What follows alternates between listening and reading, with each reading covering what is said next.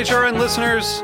As we celebrate our 15th year, we are deepening our commitment to giving voice to the next generation of food systems storytellers, and we need your help. Our internship and fellowship programs help activate new possibilities for underrepresented and underestimated young people through experiential journalism, audio engineering, and production training. Through these unique programs, HRN helps food equity stewards build essential workforce readiness skills that expand their potential and foster economic mobility. Please consider supporting these critical programs. And with a minimum donation, you can be entered to win a dinner for two at an amazing restaurant in one of eight cities and tickets to a concert at a great venue in one of those cities. We have incredible partners across the country who have donated, as they also share our passion for helping to educate the next generation of food systems storytellers. Check out heritageradionetwork.org slash 15 to donate and enter to win today. That's heritageradionetwork.org slash 15 to donate and enter to win today. And make sure you donate before March 31st. Thank you. Today's program is brought to you by the Dairy Farm Families of Wisconsin, the Wisconsin Milk Marketing Board. Did you know that today Wisconsin produces more than 600 varieties, types, and styles of American, international style, and original cheese that win more awards than any other state or country? To learn more, visit eatwisconsincheese.com. You're listening to Heritage Radio Network. We're a member supported food radio network broadcasting over 35 weekly shows live from Bushwick, Brooklyn. Join our hosts as they lead you through the world of craft brewing, behind the scenes of the restaurant industry, inside the battle over school food, and beyond. Find us at heritageradionetwork.org.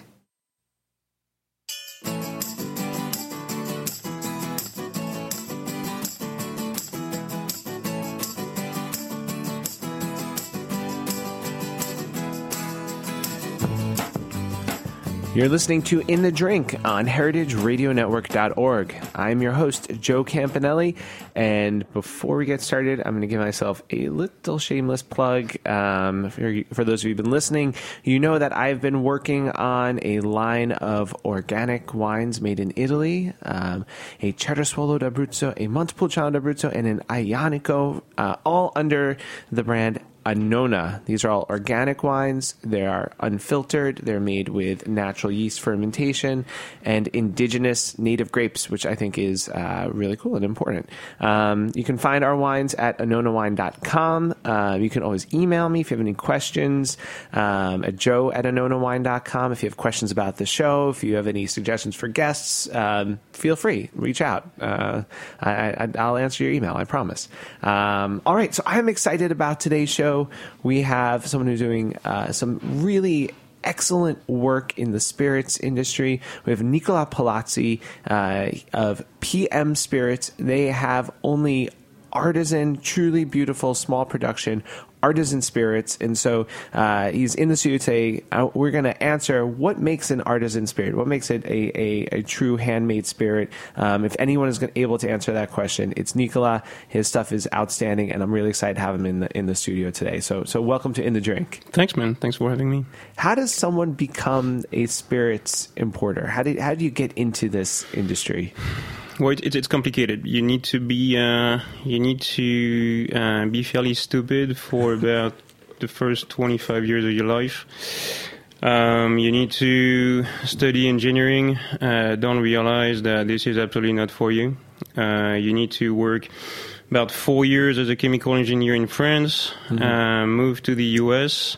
Um, do the same work for uh, another two years and then said, "All right, fuck it, this is horrible. I need to, uh, I need to do something with my life." And that's when you um, look into what you think you could be good at, what you think you could work long hours towards. In uh, in uh, booze was my answer, but it's so it's it's it's it's it's a long process. It's a long process, especially when you don't, when you don't think at all ever. That's uh, yeah. Did you uh, did you know at that time that there oh wow there are all of these great spirits that just aren't being represented by the the large spirits distributors?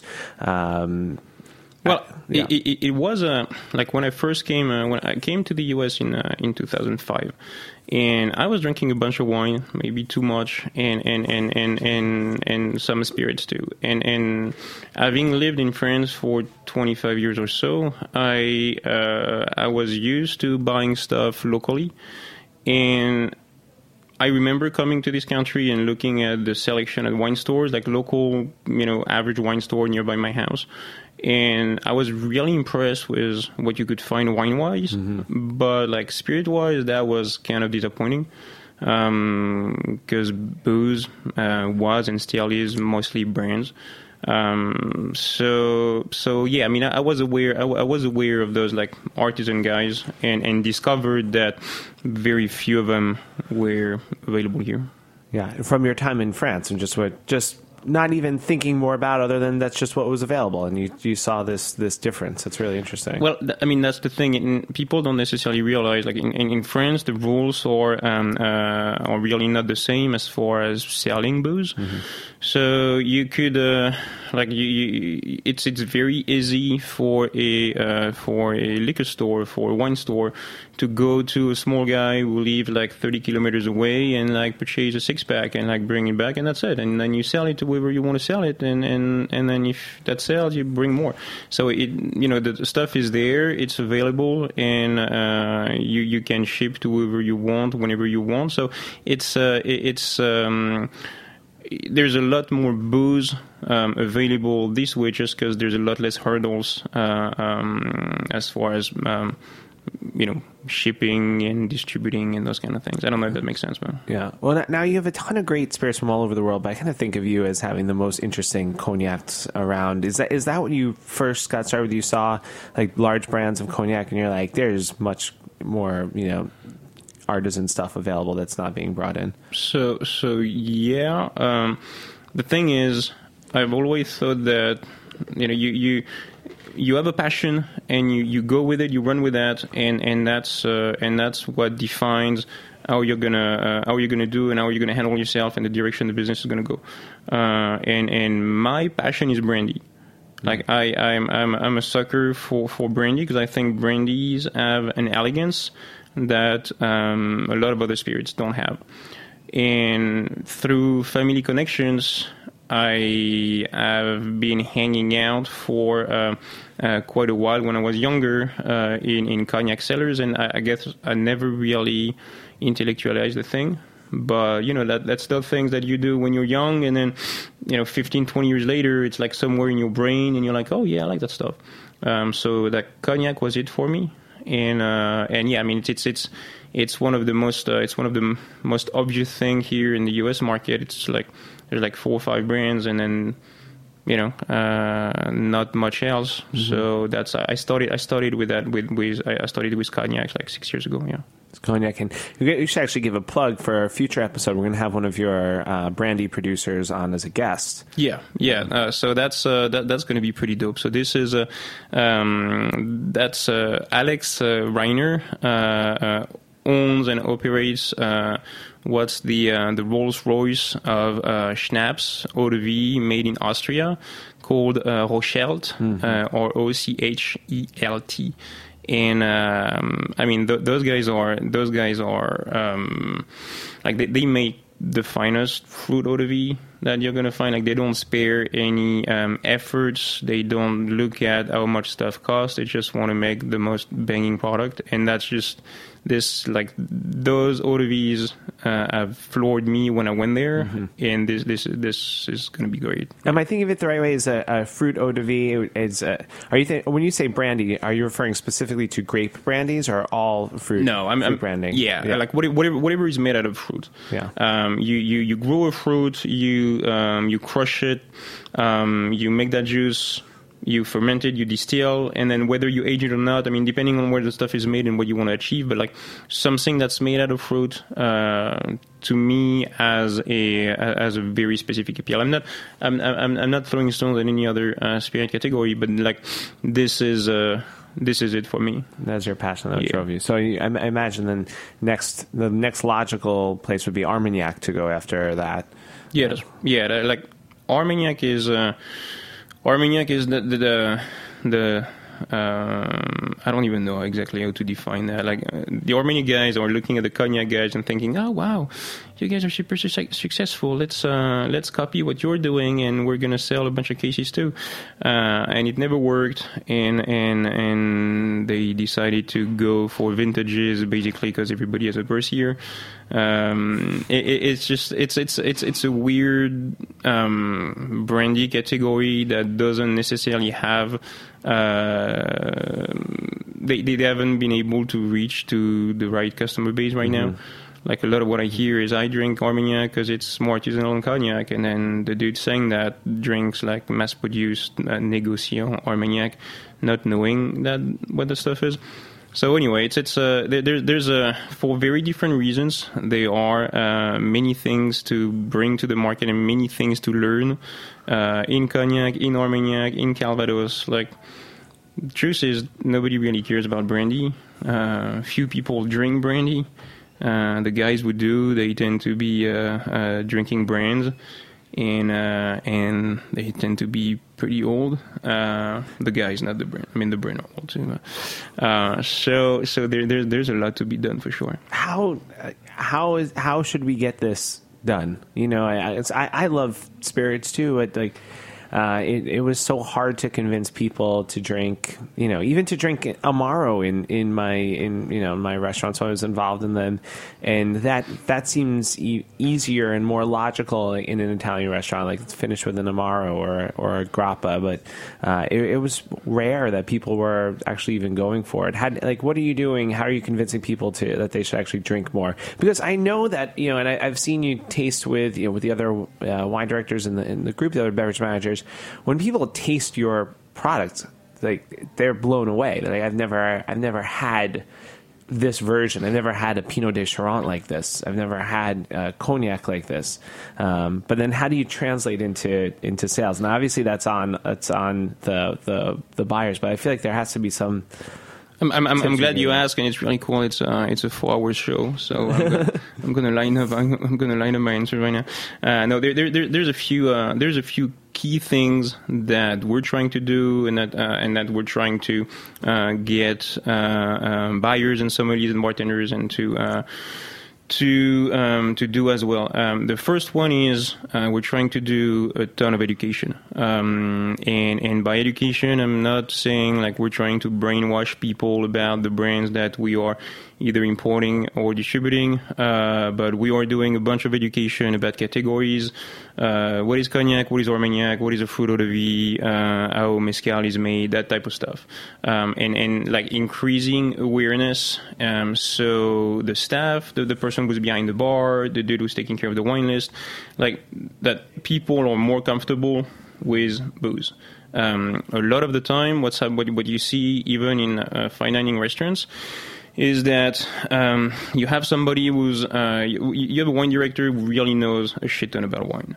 Uh, you have a uh, bartender who's like you know the best at making cocktail. There's maybe like a beer sommelier or some guy who's like super passionate about about coffee. Uh, as as neat spirits, you get nobody. Mm-hmm. Like there, there, there's so so there because there's not that um, uh, because you don't have somebody on the staff oftentimes who is uh, um, who feel comfortable uh, uh with neat booze. Um, like that person is not gonna try to hand sell um, spirits to the guest. Uh, and here I'm just making a, we were talking uh, about it earlier. Uh, I'm just um, making something clear.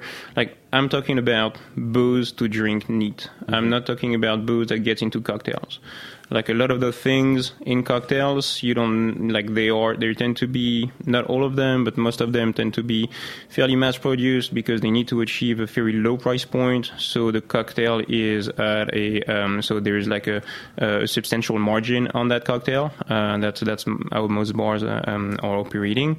And um, I'm, I'm talking about booze to drink either with an ice cube or not or whatever but like not something that's not right, something it's such a different model that you're doing. I mean, anytime anytime I've ever spoken to a liquor rep, I mean not anytime, but almost every single time, it's how do we get our uh, our spirit into your cocktail program. Yeah, but And the thing no is, the- talks about how like how did you like your guests should drink this neat. Uh, So the the, the, the, the the thing with the with the well product, the stuff that gets into cocktail, is that uh, we the small guys are never going to win. Just because when you rep artisanal stuff, those things are going to be uh, they're going to be more expensive than the more mass-produced stuff, and they also may or may not be uh, less replenishable. So if you have a uh, you have a cocktail joint and you want your um, gin to be at a certain price point to achieve that liquor cost that you want it to be, uh, and and you want to be able to use it this week, next month, and the year the year after. So that's that's a short it's a short thing. Uh, I'm going to be selling you a gin that is uh, that is more expensive because it's made by like two guys somewhere in a garage. Uh, and you know what? They they are using their own ingredients, uh, and sometimes they won't make the stuff. They don't. They're missing something. I don't know. Like for for for a lot of various reasons, um, the stuff will like we won't have any to sell you in like like two months from now. So uh, so the, the price point and the availability makes those artisan spirits. Um, uh, not a great fit for cocktail programs. Now, if you think about it, uh, and, and I'll go back to to, you, to your your question, uh, but if you think about it, that's the cool stuff. It, it yes, the stuff will be more expensive oftentimes, and and yes, it will be less replenishable, but uh, it will bring something to the cocktail program. Like you you could you could do like one offs. You could do a cocktail that um, a, a- the cocktail that has a uh, fairly um, lower uh, margin in percentage by using something that's more expensive. And and you're still you're still going to sell that stuff. And you know what? The the margin that you're bringing to the bank it's it's a dollar amount. It's not a percentage. So when you're looking at a liquor cost of like 14% yeah okay well you're going to make what you're going to make 5 bucks on that cocktail or 6 bucks on that cocktail well, you could be making, you know, fifteen dollar on that cocktail. Uh, the liquor cost would be, uh, you know, forty percent or fifty percent, but you're still bringing to the bank fifteen dollars. And and are you going to sell? Uh, are you going to sell expensive cocktails like all day long? No, but you're going to sell some. If you have them on the list, you're gonna you're gonna sell them.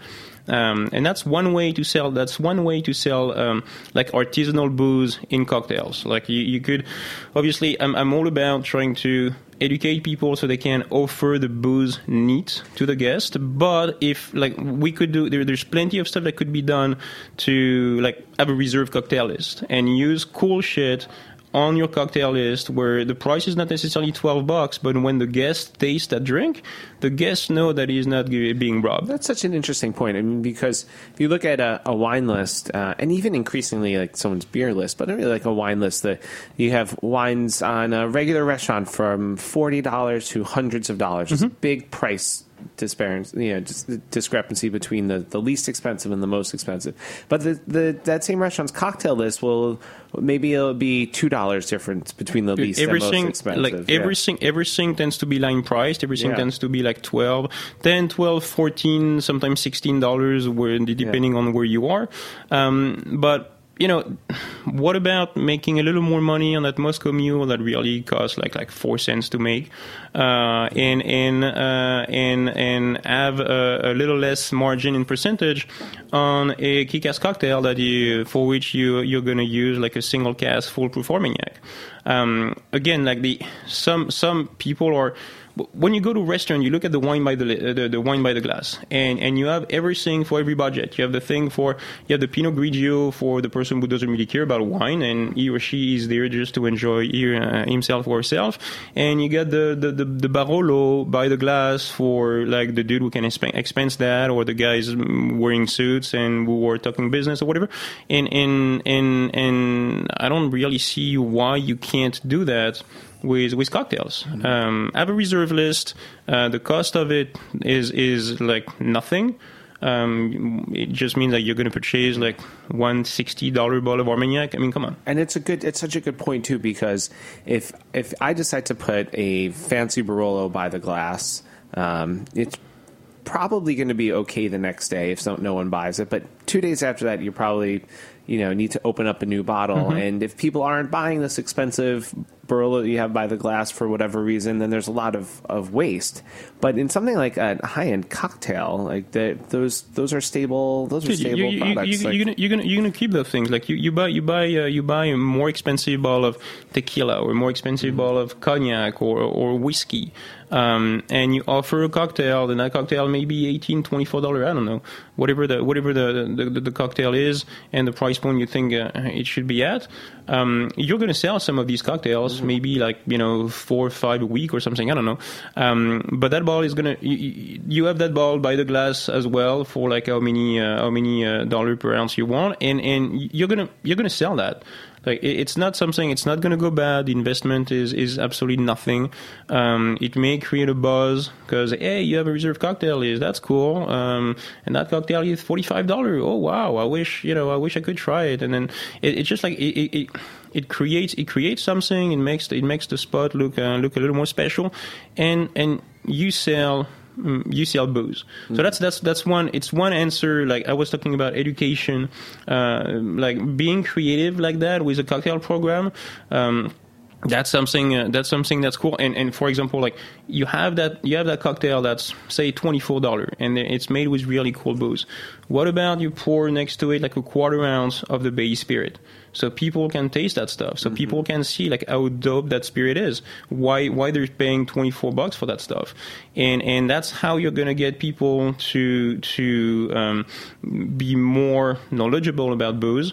You know if, if you if you get that margarita with that shitty like like fourteen dollar liter uh, of of uh, um, uh, uh, um, agave product. I don't even want to say tequila. Um, and you pour a quarter ounce to the guest, the guest is going to be like, "What is that thing? This Yeah. this is horrible." Um, just by educating the guest, showing what the neat booze tastes like, I think that that's something that something can work out. Like maybe another idea is, you know, there's a, you get a lot of one-offs in the booze world. Like, what about you do? Uh, what about like buy one of those one-offs and and let all your customers know when you have that ball and maybe you don't do such a great markup on it, but it's like, hey, this is rare, this is cool, I have it for you to taste. Come in, you know. I, I don't know. There's like many many things that could be done um, to promote um, um, to promote booze uh, and the the, the the neat spirit stuff. And the the easiest one I would say is uh, have the booze uh, have the guest see the booze.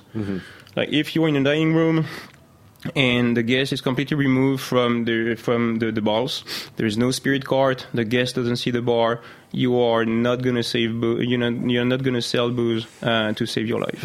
Uh, but if um, the guest walks by a, a cart, or if there's um, I don't know um, any sort of a, it's it's it's if the guest sees the spirits at some point during the experience of dining, uh, you increase your chances of selling spirits. So I mean, in a restaurant setting, but I'm I'm just saying like there, there's like many many ways that we're trying to. Uh, um, that we're trying to uh, uh, um, talk to people about, so they, um, you know, implement that and may sell more spirits. I guess. love this idea. All right, we're just going to take a quick break and we'll be back more with Nicola Palazzi of PM Spirits right after this.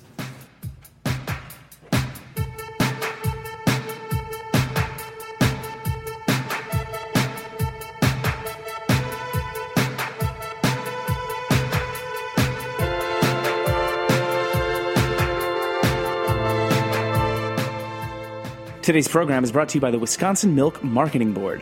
Wisconsin produces the world's best cheese, period. Why? Lush grasslands, glacial water supply, fourth generation cheesemakers, combining old world tradition with the new ideas and highest standards. The very best milk. What do you think of when you think of Wisconsin cheese? For me, I think cheese curds, delicious fresh cheese curds, or deep fried cheese curds. Cheese curds literally any way, anytime, any place.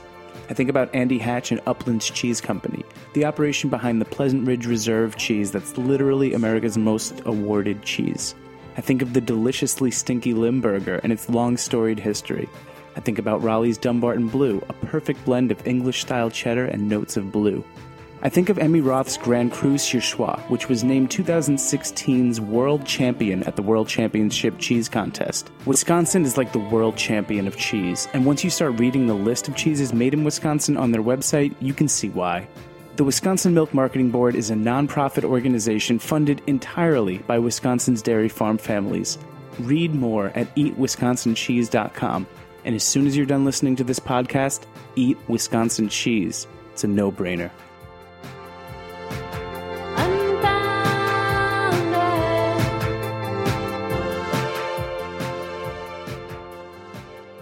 All right, we're back on In the Drink. I'm here with Nicola Palazzi of PM Spirits. Um, uh, Nicola, you mentioned a few times uh, neat spirits. Does that mean, when you say neat, do you mean without ice as well? Is it okay? How do you feel about someone putting ice into an artisan spirit? Is that like when I see someone in the restaurant put ice into a, a glass of wine and I'm like, oh. Dude, I, I, to, to, to, be honest with you, I, I really don't care. Okay. Like, it, it's, it's, it's like, I don't think there's any right or wrong answer.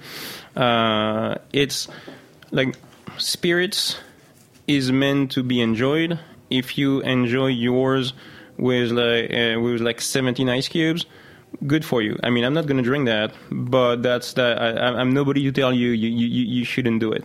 Um, the only thing I'm I'm trying to say to um, to drinkers is you know give a chance to the spirit as is.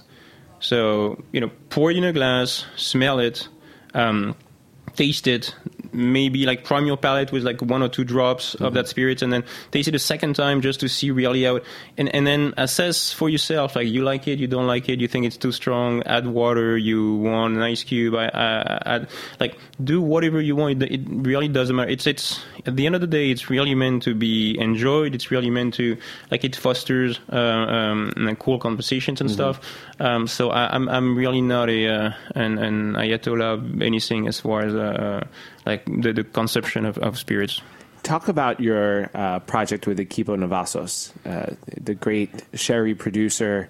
Um, I think every sommelier in, in is just uh, you know super excited about the sherries they produce. Uh, tell us about the project with them. Um, well, a, uh, I got to. I'm gonna give you like the 20 second okay. um, story. I, I uh, ended up in Spain, met those guys and just wanted to learn about um, sherry.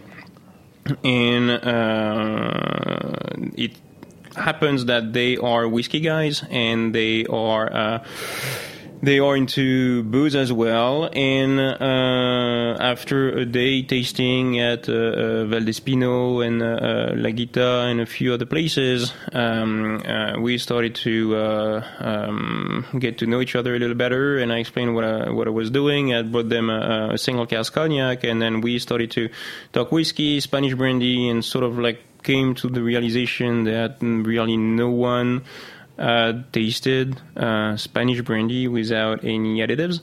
Uh, and that's interesting because uh, Spanish brandy. I always remember from when I was studying about wine, the there was always this this trivia question like, what is the grape that is most widely grown in the entire world? And it wasn't a grape that anyone has ever heard of. Mm-hmm. It's called Airén, oh, yeah. right? And that the reason that's so widely grown is because it goes into Spanish brandy. Mm-hmm, mm-hmm. And uh, so there, I always thought there must be like this boatload of of brandy made in Spain. They must just be drinking brandy like constantly. Um, but it's crazy to me that with all of that brandy, there's you know nothing that is really like in, in made in an artisan sort of way. Well, it, it's uh, it, it's because the, the the market is uh, is for something that uh, is technically fairly inexpensive, very dark and super sweet.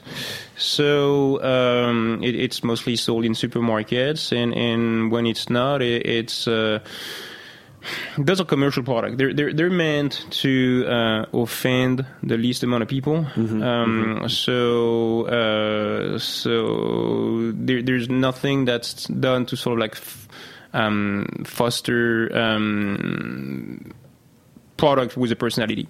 Like people are not gonna people are not gonna uh, um, try to put on the market something that uh, has a distinct uh, aroma and flavor profile. Um, people are gonna try to just do something that's uh, that that fits the that that fits the the flavor profile of uh, um, what's mostly drunk uh, out there in the market and and so you have mass produced stuff that are that's blended and that's sort of like the the the, the NEVS of the, uh, of, the of the of the Spanish brandy, um, and and um, and we said, hey, you know, there's a bunch of cool single casks out there, so you know, uh, nobody really cares, but let's uh, let's bottle one, try to see how much time it's going to take me to sell one, and then we'll bottle a second one when this is gonna when the first one will have been sold. That's pretty much it. That's it. And how? wh- What cask number are you on now? How many have you done? Uh, dude, it's a good question because I don't number them, but uh, we uh, I we, we do about I'd say two to three release a year. Yeah. Um, and we did uh, we did rum and we found some whiskeys and because there's there's a bunch of cool stuff in in, in those cellars in in in, in Jerez. And um, yeah, I mean it's it's a you know it's a niche market. Uh, those are we're talking like half ball of stuff that are not exactly free. Um, so so I think we- we're not doing volumes and volumes, but just the fact that we managed to sell more than like a case Yeah. is, is is already pretty cool. So I feel like every cool uh, retail store uh, I know ha- has that stuff. We just had the, the guys from the Up and Up on the show, and and, and they have uh, they have it there. So it's really exciting. What what is it like to work with the Equipo Navazos guys? Uh, was it just like a kindred spirit? Do you guys have the same vision and agree on things, or what, what what's that working relationship like? Well, I, I guess we, we, we have very different backgrounds, but we uh, we share a love for um, extremely well made and authentic products. Um, so that sort of like guides the uh, guides what we're doing on the on, on, on the spirit side of things. Um, and and they are um, super knowledgeable, like really. Uh, like they they own um, sherry and and um, Spanish brandy, so it's it's uh, um, it's it's uh, uh, long days and, and a bunch of long nights. Uh, um, tasting, drinking. Uh, Eduardo uh, Ojeda uh, collects and aged cigars, so that doesn't hurt, um, uh, or at least not right away. So uh, um, that's um, yeah, it's it's it's uh, it, it works well, Yeah. um, just because. You know, we share the same approach, and for them, it's not it's not a big business. For me, it's not a big business, but it's it's it's more like a it's it's it's, it's a passion project that we have in common. Now, are you actively still seeking out additional spirits to add to your portfolio? How much travel are you doing? Uh, what what is it like? What's your life like? Uh, it's uh, well, a, a lot of time, a, a lot of my time is spent selling products. Because the truth is, um, everybody and his brother is distilling something somewhere. So finding something to sell is not super complicated. Um, now, I'm trying to. What, my goal is to curate uh, a, a spirit list, whether on the distribution side here in New York or on the import side in, in the U.S. And and by curating, I mean I don't I don't want to have um, like 27 tequilas. I don't want to. I don't want to have a, like a, a super long portfolio and people have go uh, uh, to to like weed through the crap to find the real good stuff. Uh, what I want is to offer something that's already selected and there's the right price points, and those are the people you wanna you, you wanna you wanna um, have uh, or the, the bars you wanna have um, on, on your back bar. So it I'm not growing my um, um, selection, whether it's import or distribution, at a, at a fast pace. I'm trying to be fairly conservative. Um, I need to have uh, various price points. Like when I started, uh, when I started uh, uh, six years ago, I uh, had a brilliant idea to only sell um, expensive cognacs that nobody had ever heard about, uh, and then I kind of realized that uh, it would be like a, a short-lived uh, experience. Um, but um, um, yeah, it's it's travels. I'm uh, I'm probably I'm traveling about ten days a month. Um, I'm going to. Uh, I tend to go back to Europe every other month, um, and then uh, there, there's, you know when when when you, when you keep at doing something and it's like a niche business and uh, you try to you know follow your heart and and do something uh, um, and and do it well, um, people take notice somehow and. Uh, and you know you, you, you get samples you get guys who reach out and say hey you know somebody talked to me about you this that. And you know you create a relationship then you taste product. If it makes sense then mm-hmm. you go there and you you know assess. Um, yeah it's it's a uh, pretty uh, empirical i guess. There's no there, there's no uh, um, set rules. Yeah, but more more for tra- traveling for sales than it is for, for looking for new products. Now you're you're distributed all over the country. I think you said 21 states mm, before. technically 21 states. Yes. Technically 21 states. Where where are your artisan spirits most successful? Where and where have you had a hard time kind of breaking in? Well, um, it's such a niche business that I would say that there are states that they're just not ready for artisan stuff, artisan anything. Um, but mostly what I've seen is uh, if you team up with the right people, the right distributors, the right uh, uh, local cheerleaders, uh, everything's possible. Mm-hmm. Um, and and so that's that. It's been um, a lot of my work lately uh, to find like-minded individuals who uh, run um, cool distributing company in other states and um, you know guys who are passionate about booze, guy guys who are um, um, like good people who have a good network, and people want to people in their state wants to they want to work with them, and and we managed to do like amazing. I don't know, like.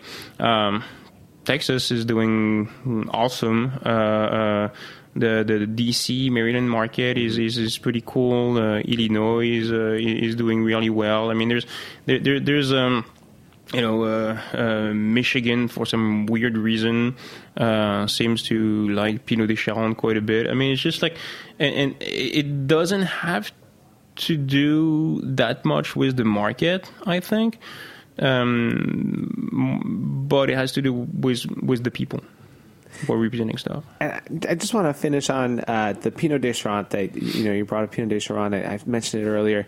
Uh, the when you brought mean, to taste these like 20 year old Pineau des Charentes. It was such an amazing experience. Uh, I don't, I don't think that is a, a category that uh, people thought of, uh, at least here, as being something that was age worthy. Um, uh, how did you find these these older Pineau des Charentes? I mean, uh, what, what, tell us about aged Pineau des Charentes. It's so cool to me. I think such an amazing experience to try one. Well, there, there's a like every small or most of the small cognac makers make Pineau des Charentes. Mm. Um, just because it's an aperitif, it's local, people do that. Um, the the good cognac makers, or the, at least the, the, people who really care about what they're doing, who put a lot of efforts in uh, um, uh, tending their vines and, and uh, distill uh, as perfectly as they can, they will tend to push boundaries on everything that they do, and Pineau des Charentes is one of them. So you have a sweet wine that tends to be uh, um, fairly blah and innocuous and cheap when you buy it at a supermarket, but in the right cellars, you're going to find casks of stuff that have been kept for like 5, 10, 15, 20 years. Mm. Um, and the concentration, the evaporation, the oxidation that occurs makes for um, like really great sweet wines mm-hmm. that nobody's ever heard about. And, and and I think that that's that's one of the uh, that's one of the things that um, uh, me and my team have, have, have, been developing over the years is like trying to push people to try new stuff mm-hmm. and and say hey you know you yeah you you you, you like you pour sweet wines dude, there's like so much more out there. Um, try this. It's not extremely expensive. It keeps, um, and you know, it makes you look like a star when you go to the table and and uh, and you pour something for the guest that the guest has absolutely no idea what it is, uh, um, can pronounce, and and um, you know, put that in his or her palate, and, and it's like, oh wow, this shit is awesome. Yeah, uh, I mean that shit is awesome. All right, uh, guys, if you see PM spirits on the label of a bottle of booze, whether it's cognac, armagnac, rum, whiskey, mezcal, um, I'm, I'm, sure uh, schnapps, uh, eau de vie. Uh, it will be a high quality, delicious, and handmade artisan spirit. Uh, I, am I'm, I'm a big fan, and Nikolai, I really appreciate you being a guest on the show. Thanks for having me, man. Appreciate, appreciate it. I want to thank uh, Dave Tatasciore, who produced the show, the Heritage Radio Network, and all of you for listening. This has been In the Drink on heritageradionetwork.org.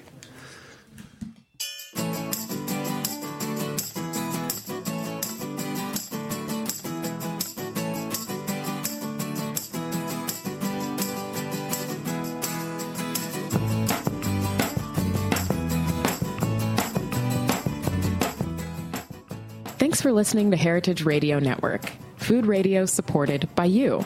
For our freshest content and to hear about exclusive events, subscribe to our newsletter. Enter your email at the bottom of our website, heritageradionetwork.org. Connect with us on Facebook, Instagram, and Twitter at heritage underscore radio. Heritage Radio Network is a nonprofit organization driving conversations to make the world a better, fairer, more delicious place and we couldn't do it without support from listeners like you. Want to be a part of the food world's most innovative community? Rate the shows you like, tell your friends, and please join our community by becoming a member. Just click on the beating heart at the top right of our homepage. Thanks for listening.